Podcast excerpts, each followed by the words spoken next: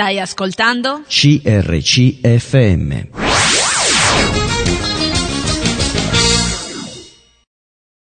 Buona giornata a tutti, grazie di essere in nostra compagnia e passeremo insomma la prossima ora con voi parlando di un argomento che potrebbe interessarvi.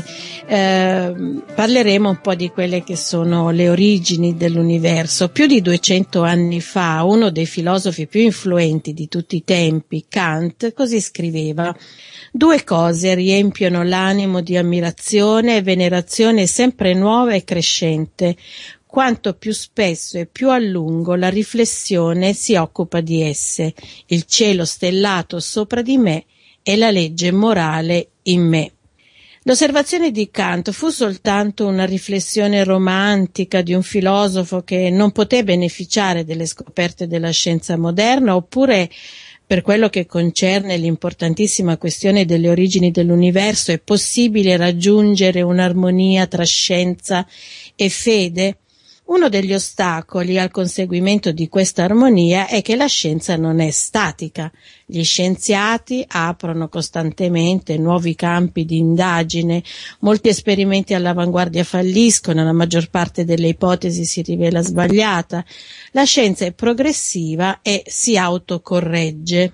Una delle più grandi speranze di uno scienziato è quella di osservare qualcosa che dia un nuovo impulso a un campo di ricerca e negli ultimi 500 anni si sono verificati profondi sconvolgimenti e la concezione della materia, della natura della materia e della struttura dell'universo ha subito molte revisioni e sicuramente eh, ne avremo altre in futuro.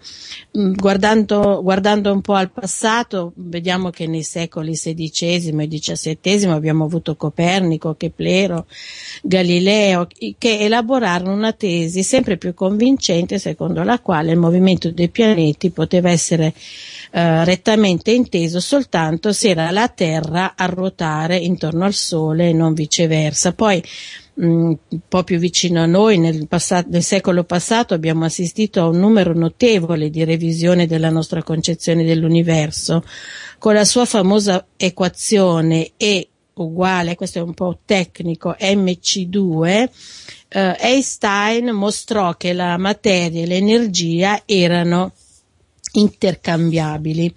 Poi, all'inizio del XX secolo, la maggior parte degli scienziati presumeva che l'universo non avesse né principio né fine e quindi c'è, stato, eh, c'è stata la famosa discussione sul eh, Big Bang, però una domanda che attualmente non ha ancora trovato risposta è se il Big Bang abbia avuto come esito un universo che continuerà ad espandersi per sempre o se a un certo punto la gravitazione avrà il sopravvento e le galassie cominceranno a ricadere l'una sull'altra determinando così un big crunch. Ecco, di questo argomento parleremo oggi. Hanno ragione gli scienziati ad affermare che siamo il risultato di una lente progressiva evoluzione o ha ragione la Bibbia sostenendo che siamo stati creati dalla polvere della terra.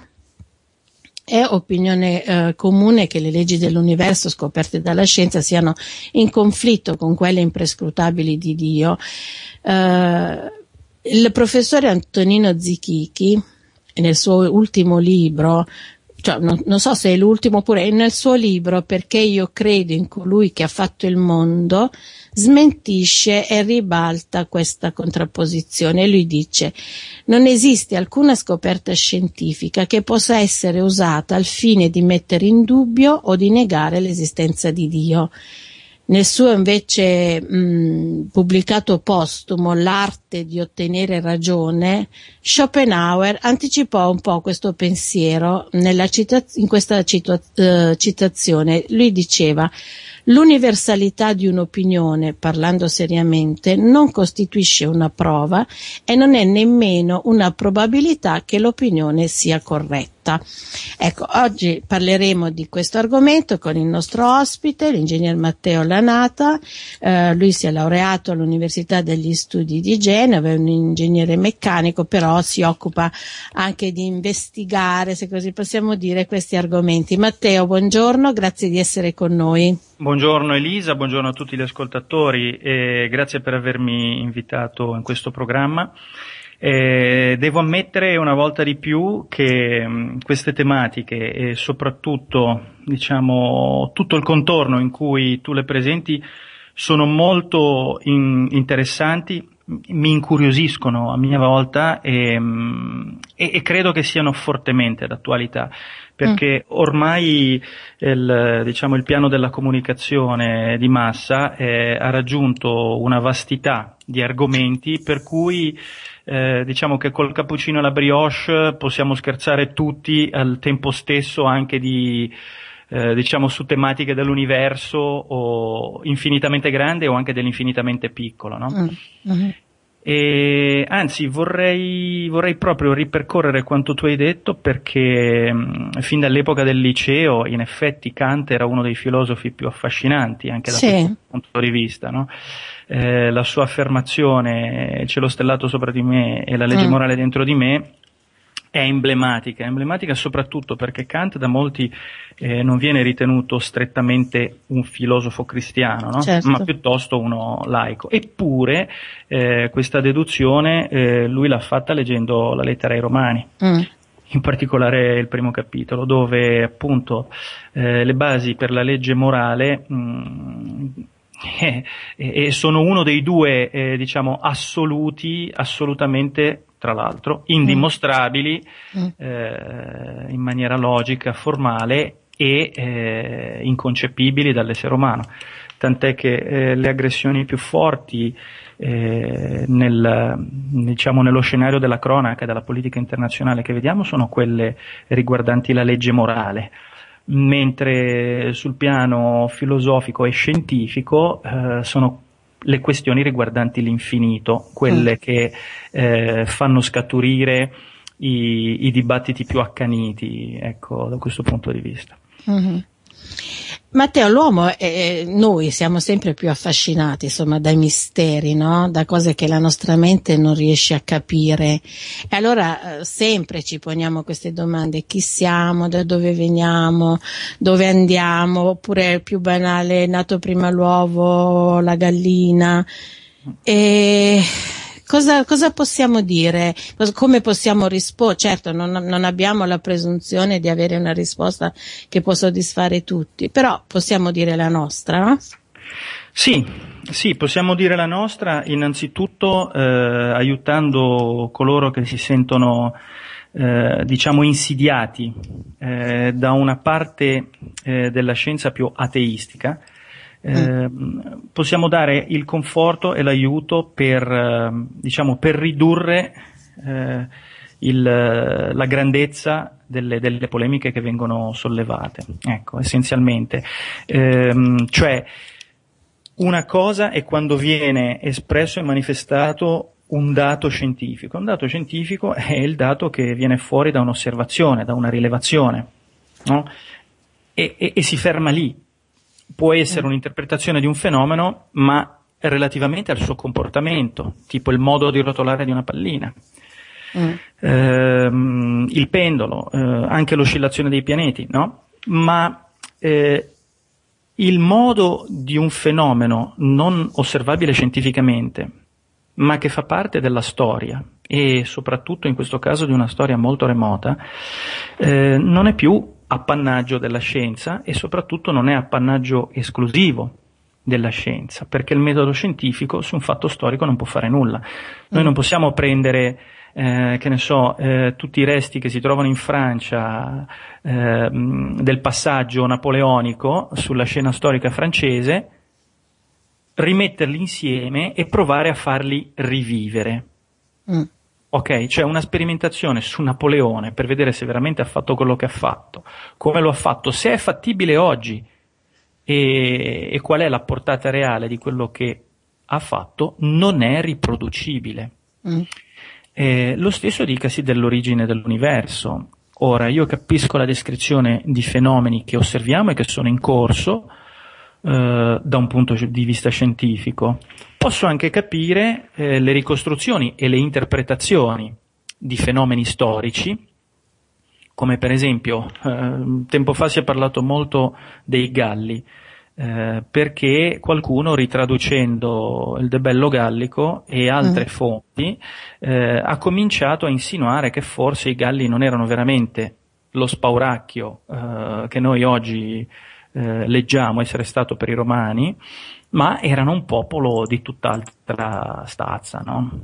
in particolare molto più fragile e frammentato eh, di quello che è stato. E allora verrebbe da richiedersi perché i romani hanno fallito contro i Galli. Mm. Però, capito, è analizzare un fenomeno storico finito. Non possiamo fare una sperimentazione, prendere dei Galli che non esistono più, dei Romani che non esistono più e vedere come si comportano mm. per capire cosa è successo duemila anni fa. Mm. Questo è, è, è, il primo problema grosso che di solito eh, il, il credente biblico magari trascura eh, e dall'altra parte eh, lo scienziato orgoglioso magari anche di qualche scoperta che ha fatto in laboratorio eh, trascura a sua volta, ma a suo danno. No? Poi è, e poi è vero sicuramente che la scienza si corregge nei secoli, eh, ma un conto è correggere delle affermazioni scientifiche, per esempio una volta eh, agli albori della, diciamo, della, definizione della legge di gravitazione mm. terrestre, ehm, non si tenne abbastanza conto eh, dell'attrito causato dall'aria, per cui gli esperimenti eh, non, non, concedevano di confermare la legge di gravità così com'è. Quando si riuscì a valutare effettivamente l'entità eh, che è grave eh, dell'attrito dell'aria su un corpo che cade da un'altezza qualunque, mm. allora si scoprì come tenere conto di questo contributo fisico, non metafisico, ehm, nella forza di gravità, quindi eliminare, diciamo così, il fenomeno mascherante e descrivere la legge di gravità pura in sé mm. per sé. Quindi rho H come viene mm. spesso sintetizzata. No? Mm-hmm. E, bene, quindi la correzione va bene, ma ehm, come in questo caso e come in tanti altri è una correzione ehm, su basi di fatti osservati e osservabili, su basi di una sperimentazione fattibile, eh, sulla base anche di ehm, esperimenti contrari fattibili. Si può fare un esperimento per verificare che un fenomeno accada come accada, ma si può fare anche l'esperimento per cercare di falsificare il fenomeno. Certo. Questo è un altro aspetto importante eh, della sperimentazione scientifica. Se non è possibile eseguire eh, questo tipo di indagine, mm. allora non è più scienza, ma mm. può essere filosofia. Allora ricadiamo in Kant, possiamo parlare dell'assoluto, possiamo parlare mm. del creatore, che può essere quello biblico o il famoso demiurgo eh, dei filosofi greci, però eh, non è più appannaggio della scienza. Allora mm. lo scienziato dovrebbe togliersi i panni dello scienziato e dire signori adesso faccio eh, alcune affermazioni e sappiate che non sono affermazioni scientifiche ma filosofiche. Mm. Come io certo. potrei dire sono un ingegnere ma adesso vi leggo una poesia. Non ve la leggo come ingegnere ma come poeta Matteo Lanata perché è un'altra cosa che faccio. L'una cosa non intralcia l'altra. Non esclude l'altra. Così come eh, la mia presumibile autorità in campo ingegneristico non, non, è sinonimo o comunque non rafforza eh, la mia capacità di scrivere poesie. Mm, certo. Eh, Matteo, entriamo subito nella, nell'argomento caldo. No? Abbiamo detto che parleremo di Big Bang, come nasce questo universo.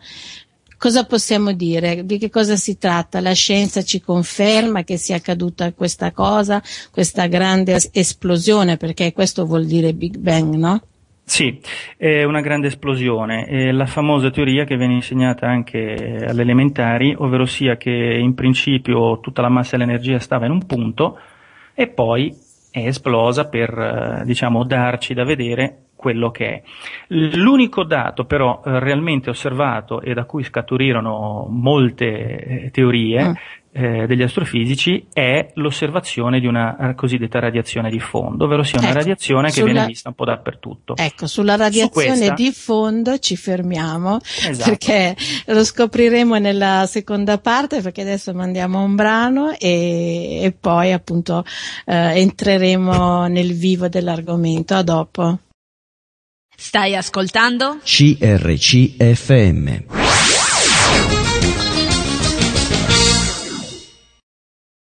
Allora, eccoci tornati, stiamo parlando della nascita dell'universo, abbiamo detto che secondo le moderne teorie il nostro universo ha avuto inizio con una enorme esplosione, chiami il famoso, il cosiddetto Big Bang.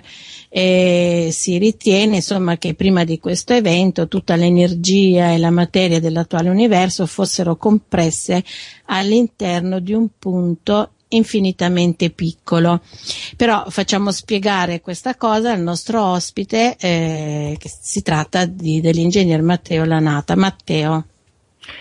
Rieccoci, eh, va bene, allora nel secolo scorso, ma che non vuol dire tanto in là, diciamo mm. una sessantina di anni fa, eh, alcuni radioastronomi si sono accorti eh, che c'era una radiazione di fondo che veniva osservata, una radiazione nel campo delle microonde eh, che apparentemente eh, poteva essere osservabile in tutte le direzioni, cioè in qualunque direzione si puntasse il radiotelescopio. Mm la teoria del Big Bang ha dato una possibilità, potremmo chiamarla così, una possibilità di interpretazione. Eh, ovviamente suscettibile di ritocco, ma eh, ci sono molti problemi in tutto questo. Ci sono problemi perché ehm, innanzitutto sono state osservate eh, delle discrepanze.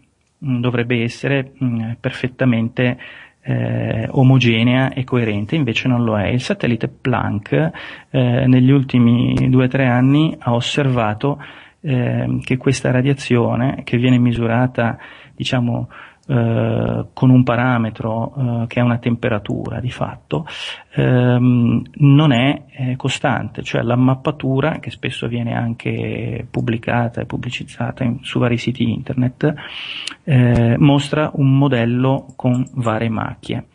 Allora, il modello eh, diciamo formulato eh, in termini matematico-fisici eh, del Big Bang ehm, ha un, in, sé eh, un, un, aspetto, diciamo così, eh, con cui si può convenire, e cioè che descrive eh, con una discreta approssimazione l'abbondanza di idrogeno e elio che viene osservata nell'universo.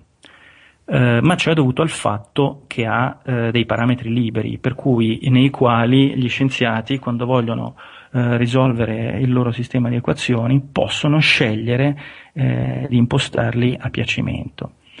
Eh, però anche in questo caso il, il grosso dramma eh, di questo modello fisico-matematico è che descrive eh, o rende conto al massimo del 15% eh, della materia, dove per materia mm. adesso in generale intendiamo protoni e neutroni, ehm, che vengono stimati esistere nell'universo. Mm. Allora, ehm, notoriamente quando una formula non ti dà eh, una verifica, diciamo matematica, di un dato che altrimenti osservi in un altro modo, eh, e poi vediamo quale, eh, la consideri sbagliata, no? Però siccome è una, diciamo così, una, teoria in via di formazione, eh, è sempre suscettibile di modifiche o di aggiunte. Allora cosa fai se ti manca una quantità? Aggiungi una variabile. La variabile che è stata aggiunta si chiama materia oscura. Mm. Eh, il problema è che questa materia oscura, eh, diciamo, stima o, o diciamo, copre eh, un buco dell'85%, secondo alcuni anche del 95% di tutta la materia dell'universo. Allora non c'è modo, eh, in tutta onestà non c'è modo di approvare eh, la formulazione della teoria del Big Bang.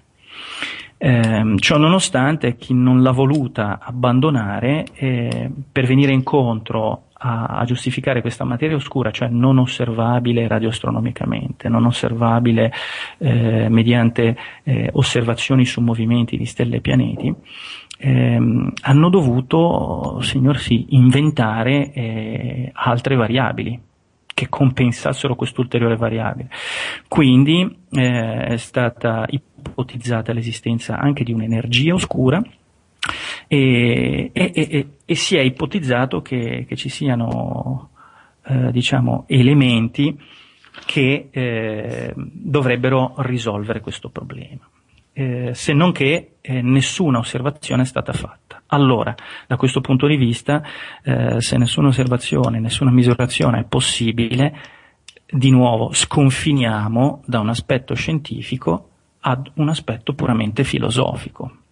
Questo è una grave problematica. Ultimamente, anzi credo che la, sia una, diciamo, una scoperta dell'altro giorno, abbiamo addirittura dei satelliti eh, che vengono utilizzati per gli studi dall'ESA e anche dall'INAF, che è l'Istituto Nazionale di Astrofisica, come il BICEP 2 e ultimamente l'altro ieri ancora il satellite Planck, che hanno smentito ulteriori cardini eh, della teoria del Big Bang. In particolare il satellite Bicep 2 ehm, ha messo la parola fine eh, alla speranza di trovare traccia di onde gravitazionali eh, nello spazio cosmico.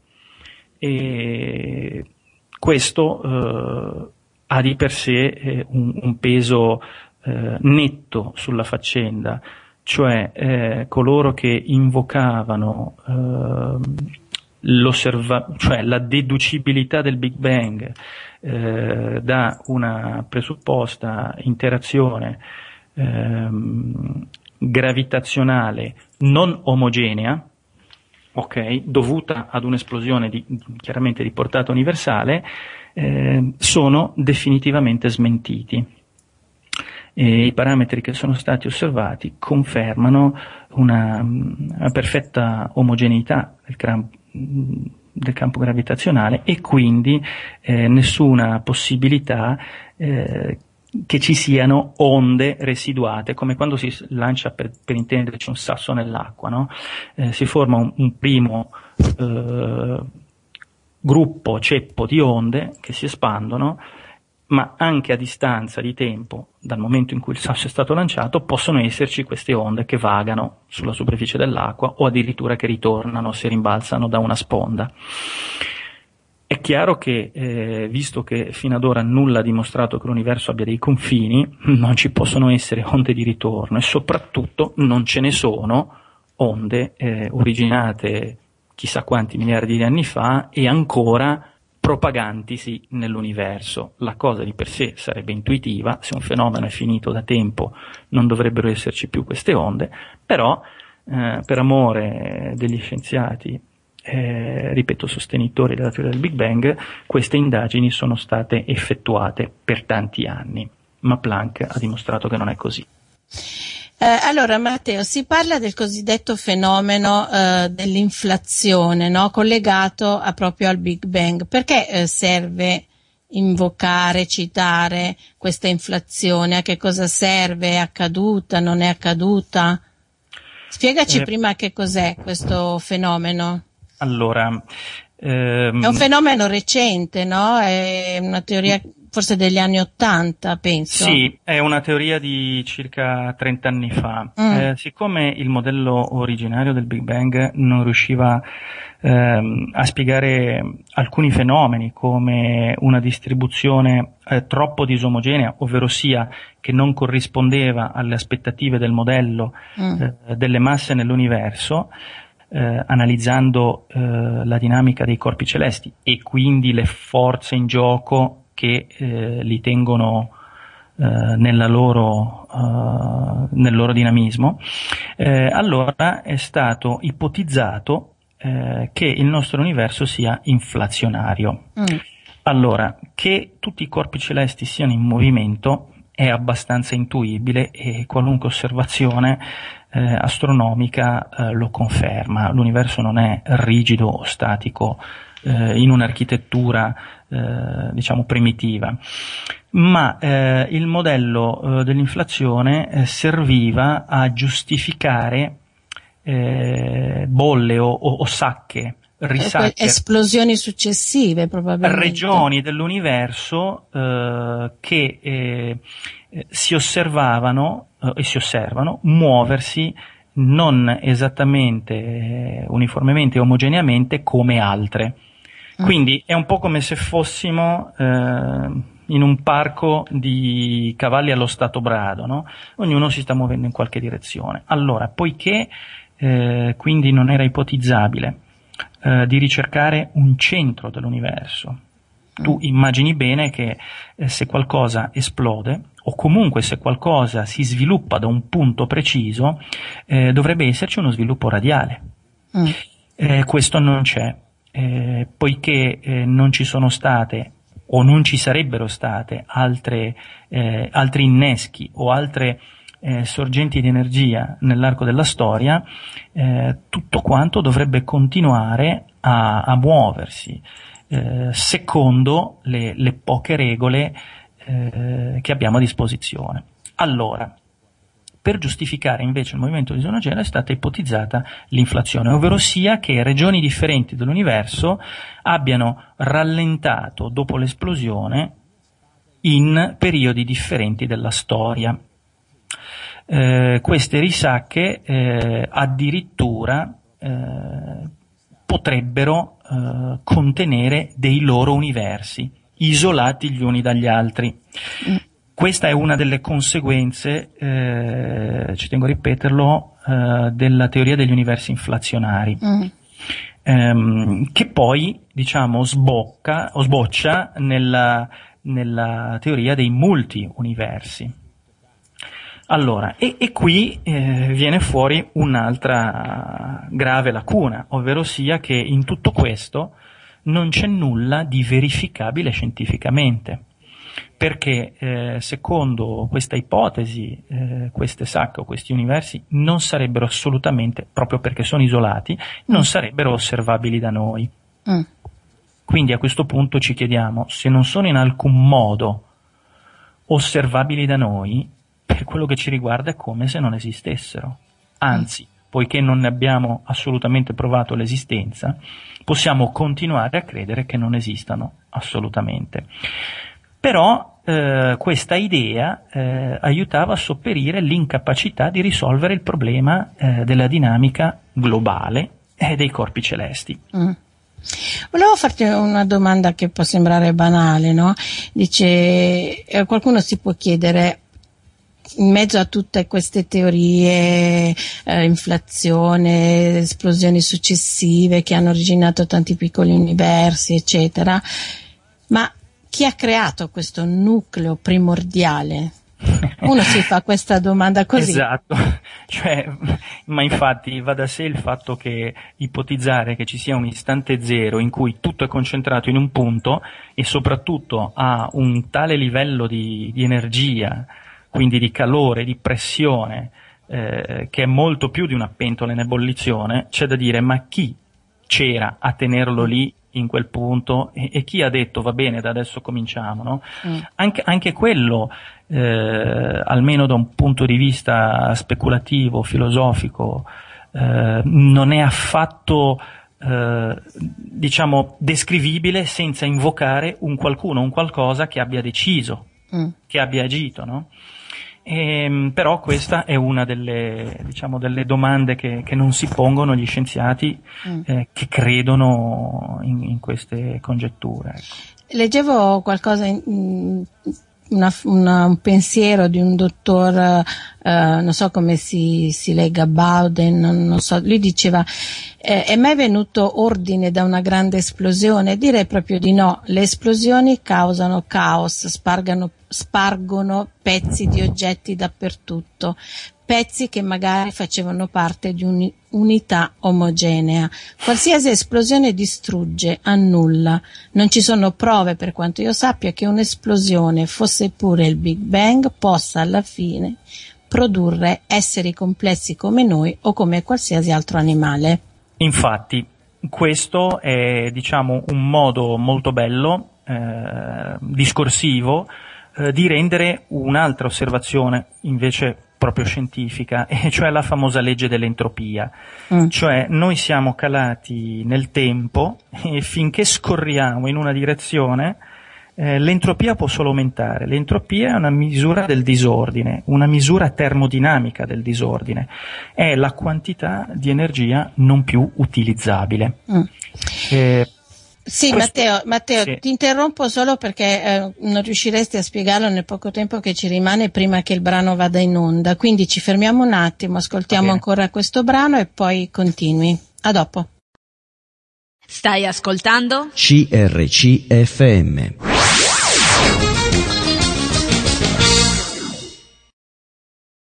Allora, uh, stiamo parlando del Big Bang, dell'inizio dell'universo e ne stiamo parlando con l'ingegner Matteo Lanate e ci stava uh, spiegando prima dell'interruzione che cos'è l'entropia. Sì, eh, abbiamo parlato di entropia a proposito eh, del, dell'aumentare del caos, mm. non dell'aumentare dell'ordine. Mm. È chiaro che se all'inizio abbiamo tanta energia e, e materia ordinata, ordinata perché contenuta in un punto, eh, e poi abbiamo un qualsiasi fenomeno, tanti, tanti, si infastidiscono di sentirlo chiamare esplosione, eh? preferiscono mm. chiamarlo sviluppo o, o, estensione dei campi o comunque mm. inflazione, però abbiamo già detto che anche l'inflazione non è osservata e non è osservabile. E pone delle ipotesi assurde all'interno di se stessa. Ma comunque, ehm, già di per sé, considerando l'entropia, e questa volta sì, dell'universo, quindi come sistema isolato, cioè che non ci può essere nient'altro al di fuori, eh, è crescente. Ed essendo crescente, eh, tutto ciò che è disponibile invece è decrescente, ovvero sia col passare del tempo c'è sempre meno capacità di organizzare, ma di organizzare tutto, la materia, la vita stessa, l'energia utilizzabile e anche l'informazione. Mm. Eh, non per niente i computer si scaldano quando funzionano, mm. cioè mm. quando stanno accesi, no? E il vero mm. problema di tutte le centrali di elaborazione dati è il raffreddamento. Noi stessi come esseri umani abbiamo il centro delle informazioni nel nostro cervello mm-hmm. e guarda caso eh, l'organo più problematico e, e dove abbiamo da un punto di vista medico, fisiologico, eh, l'architettura più complessa per il raffreddamento è proprio la testa e il cervello, certo. con i suoi capelli, con uh, i capillari, con uh, tutto il, il, sistema che c'è per, mm. uh, per gestire questo raffreddamento, perché mm. altrimenti si intasa tutto e il disordine certo. distrugge l'informazione. Certo. Va bene Matteo, passiamo a un altro argomento. Um, a metà 2012 da Ginevra c'è stato l'annuncio del CERN, uh, scoperta la particella di Dio, dopo 48 anni di ricerche è stato individuato il bosone di Higgs, Higgs motivo per cui eh, tutto ha una massa. Eh, diceva che era il tassello che mancava per capire insomma come è fatto l'universo. Ci sono state diverse reazioni insomma a questa scoperta. L'astrofisica Margherita Hack eh, ha detto, ha commentato insomma con soddisfazione la notizia, ha detto io lo chiamo addirittura Dio, eh, poiché è la particella che spiega come si forma la materia delle altre particelle, siccome queste sono quelle da cui poi deriva tutto, tutto, le stelle, gli elementi che abbiamo sulla Terra, compresi quelli che compongono gli esseri umani, questa particella è veramente Dio. Poi abbiamo dei, eh, delle opinioni contrarie, ad esempio il biologo e premio Nobel leggo Werner Harber che dice non si può descrivere questo bosone come particella di Dio nel senso che non dimostra affatto dal punto di vista scientifico l'esistenza o meno di Dio. Dal punto di vista religioso bisogna però dire che dietro ogni particella esistente c'è la mano di Dio. Poi Zichichi ancora che ha detto non c'entra nulla l'ispirazione divina, quando Higgs eh, formulò la sua teoria molti si dimostrarono scettici. Se il meccanismo è vero vuol dire che lui è Dio, dicevano. Se la religione non c'entra è il materialismo scientifico ad aver preso un'altra batosta. Se c'è una logica ci deve essere un autore.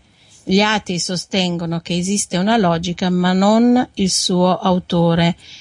e questo in termini di logica rigorosa non sta in piedi. Chi nega l'esistenza della logica che regge il mondo e afferma che tutto è prodotto dal caos, nega la scienza. Se non esistesse logica nell'universo subnucleare, io stesso non avrei potuto fare tutte le cose che ho fatto. E poi ancora il fisico Rossi dice la scoperta del bosone apre tantissime domande, ma è chiaro che la simmetria razionale c'è ci vuole fegato per dire che l'universo è fatto a caso. E ancora un altro premio Nobel dice tutta la scienza in un certo senso proviene dalla fede nell'ordine dell'universo. Questa è parte della fede scientifica, che ci sia ordine, dunque affidabilità e così via. Questo fa parte della concezione tradizionale giudaico-cristiana che vi è un solo Dio.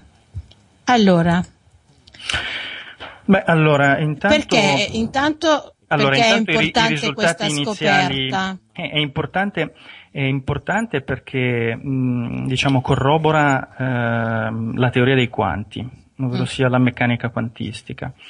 E secondo questa teoria, mh, che in effetti almeno in parte eh, è possibile osservare per alcuni suoi dettagli in alcuni fenomeni, ehm, e che va diciamo, ad avvicinarsi o ritorna eh, sul, su quanto eh, già formulò Einstein quando eh, nella sua formula eh, correlò eh, l'energia eh, di una particella atomica alla, alla sua massa vabbè, moltiplicata per il quadrato della velocità della luce, ovvero sia che la massa è anche fenomeno elettromagnetico, cioè, quando vai a spaccare l'atomo nei suoi componenti e vai a spaccare i suoi componenti per vedere cosa c'è dentro, non trovi più materia, ma trovi un fenomeno ondulatorio. Mm. Bene, eh, il bosone di Higgs è in linea con questo, soprattutto eh, viene considerata la particella ondulatoria più piccola dell'universo e ehm, quando passa in un campo eh, detto campo di Higgs, eh, che è un campo eh, particolare, eh, cioè non è uno dei soliti dei, dei, degli diciamo convenzionali campi elettromagnetici, ma è un campo scalare, eh, acquisterebbe massa. Allora, questa particella eh, da una parte è stata osservata, dall'altra non è stato osservato tutto quello, cioè tutte le implicazioni eh, che i cosmologi vorrebbero attribuirle. Perché? Eh, perché che la particella eh, acquisti massa è possibile, però per acquistare tutta la massa che vorrebbero i cosmologi dovrebbe passare in un campo ad altissima temperatura. E eh, perché il, il campo dovrebbe cambiare e quindi aumentare di intensità ad altissime temperature. Altissime che non sono quelle, diciamo, della nostra esperienza ordinaria, qualche centinaio di gradi o qualche migliaio di gradi, mm. eh, ma molto di più. Allora, eh, siamo nella situazione di prima, cioè c'è il Deus ex machina, proprio da chi non vorrebbe eh, sentir nominare la parola Deus, ovvero sia osservi una particella, ma per eh, confortare eh, le tue teorie, hai bisogno di invocare un'altra circostanza, quella delle altissime temperature, estese quindi a tutto l'universo, che avrebbero dovuto persistere nel periodo in cui questi bosoni avrebbero acquistato massa e quindi avrebbero fatto acquistare massa a tutti, eh, diciamo, a tutti gli atomi dell'universo. Tutto questo rimane eh, indimostrato, mm. non osservato, perché se mai anche fosse stato osservato sarebbe un caso storico, non un caso scientifico ripetibile. Mm. E, e di fatti, dopo alcune iniziali, diciamo, eh, entusiasmi, mh, mm, la cosa è morta lì. Ovvero sia, il bosone, ok, viene oggi annoverato tra le particelle, eh, ma non ha eh, tutta l'importanza che gli è stata sognata dietro. Anche tanti eh, fisici che hanno lavorato nel settore, eh, io ho letto di uno, un certo Vivek Sharma, eh, un mm. indiano che ha lavorato anche negli Stati Uniti, ha detto quando io faccio ricerca, faccio ricerca per ehm, verificare o osservare le particelle, come mm. il bosone, non faccio fisica sperimentale per osservare Dio. Mm. Certo. Effettivamente i due campi sono totalmente diversi. Diversi, certo. Ehm, chi eh, diciamo sollevò queste speranze fu un fisico giapponese, un certo Michio Kaku, eh, che disse che secondo lui la possibilità di legare al bosone di Higgs eh, mm. la capacità di dare massa a tutto l'universo mm. Eh, potrebbe essere la causa per l'esplosione del Big Bang, cioè certo. Di, tutta, di tutto l'universo ehm, includendo quindi galassie, stelle e tutto quanto. Però questo è, è, un, è un, mero desiderio, non c'è stato nulla eh, che abbia confermato né nelle osservazioni sulle stelle eh, né negli esperimenti fatti in laboratorio. Certo. Quindi alla fine, sì, d'accordo, questa è un'altra particella e allora eh, non è lei che ha dato la massa a tutto l'universo, non, non è lei che è stata causa di niente, eh, non può essere in alcun modo, soprattutto poi da uno scienziato, eh, assimilata a Dio, eh, di nuovo per le ipotesi precedenti della scienza, n- non è rilevante, mm. non dovrebbe essere rilevante no? mm, eh, ai fini del, dello scoprire come funzionano le cose eh, sul nostro pianeta o nell'universo. E quindi niente, è stata una bolla di sapone ed è svanita mm. nel nulla. Adesso è spento questo, eh, il, come si chiama lì in Ozone. Svizzera? Ah, il, il, sì. no, vabbè. no, no eh, chiaramente eh, per... è un impianto sperimentale che può essere utilizzato per tantissimi esperimenti diversi, Ho quindi capito. non è che sia spento. Eh, ci sono gruppi di ricerca europei e anche non europei che a contratto vanno lì e possono disporre e utilizzare mm. l'impianto per accelerare particelle, per verificare fenomeni di vario genere. Mm. Matteo, un'ultima domanda perché il nostro tempo sta per finire, no? eh, perché eh, oggi eh, i modelli cosmologici così complessi, come abbiamo detto, no? sono ancora sostenuti? qualcuno ci crede, qualcuno no, sì, qualcuno eh, si riferisce alla fede, come, come, come funziona? Eh, allora, eh, funziona così. Eh, è insito nella nostra capacità di comunicare e di riflettere, quindi di indagare eh, i nostri pensieri o quelli degli altri. Anche quando diciamo di non avere eh, tendenze o, eh, o, o favoritismi mm. intellettuali, mh, mm, qualcosa dobbiamo fare, perché comunque eh, dobbiamo assumere delle ipotesi. Ad mm. esempio adesso stiamo assumendo l'ipotesi eh, che parlando possiamo dire cose che vengono capite da altri, quindi che dei significati siano contenuti e veicolati nella nostra comunicazione. Dobbiamo assumere che quello che diciamo è osservabile intorno a noi e che come è osservabile oggi lo sia anche domani e dopodomani. Cioè, eh, anche quando facciamo un esperimento, diciamo così, neutro, quindi a prescindere dal fatto che siamo cristiani, musulmani o buddisti o, o quant'altro, ehm, dobbiamo in verità eh, tener conto di molte ipotesi. Teniamo mm. conto della forza di gravità, teniamo conto eh, della linearità di tanti fenomeni e così via. Ovvero sia, eh, il nostro pensiero alla fine eh, permea le nostre azioni. Mm. Allora, eh, oggigiorno eh, io credo che molte eh, eh, branche della scienza, tra cui la cosmologia, la biologia, la genetica, che fanno appello eh, al, al, Big Bang oppure anche all'evoluzionismo, eh, in verità anche quando non fanno appello lo fanno ma perché è diventato parte del loro credo. Mm. Che sia così o che non sia così, resta non verificabile, ma parti da quel presupposto. Mm. Allora, quando, eh, come è successo eh, ultimamente mh, mm, proprio all'INAF eh, con le osservazioni di un satellite, ultimamente che ha verificato che dovrebbe essere posposta l'accensione delle stelle, ovvero sia che la luce sempre secondo il Big Bang, eh, non mm. sarebbe venuta fuori dopo 450 milioni di anni mm. dall'inizio dell'universo, ma dopo 550. Cioè mm. bisogna spostare di 100 milioni di anni mm. eh, l'accensione delle stelle. Mm. Ma perché dicono questo?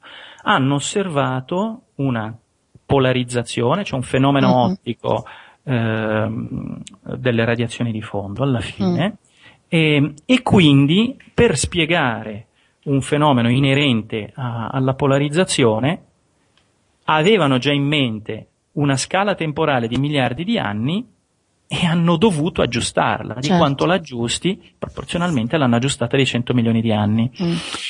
Probabilmente, eh, dico probabilmente perché non sono in grado di eh, prendere i dati di cui non dispongo interamente eh, di queste osservazioni astronomiche e verificarle eh, sulla base di ipotesi creazioniste, probabilmente se avessero ipotizzato una scala temporale di migliaia di anni, eh, avrebbero ottenuto uno spostamento del, dell'accensione della luce di qualche ora.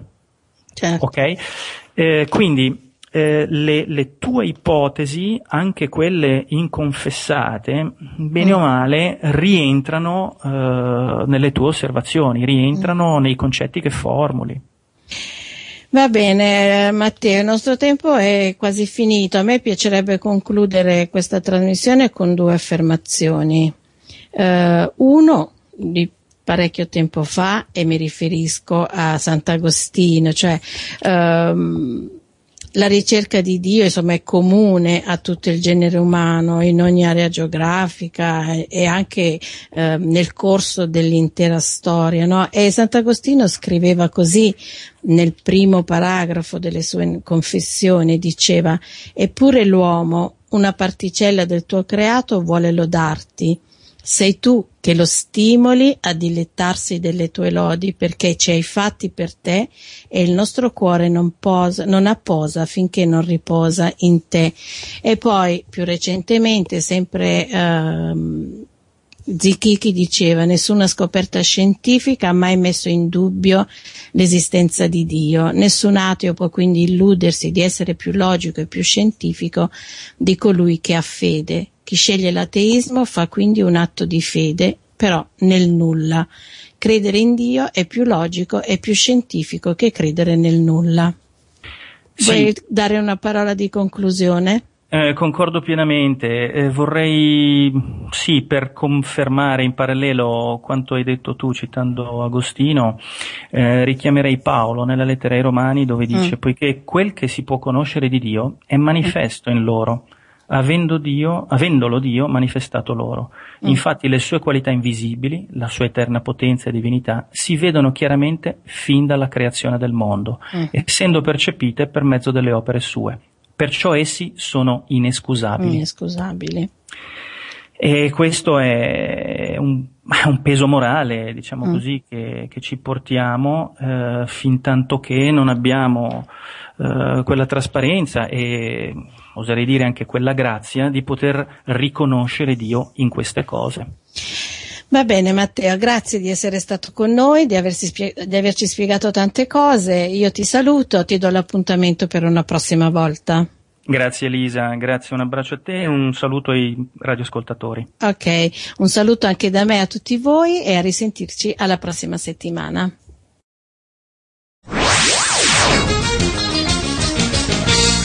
Hai appena ascoltato un programma prodotto da crc.fm. Se hai apprezzato quello che hai ascoltato, considera di sostenere il tuo programma preferito. Visita il sito www.crc.fm e ricorda, il tuo sostegno è prezioso.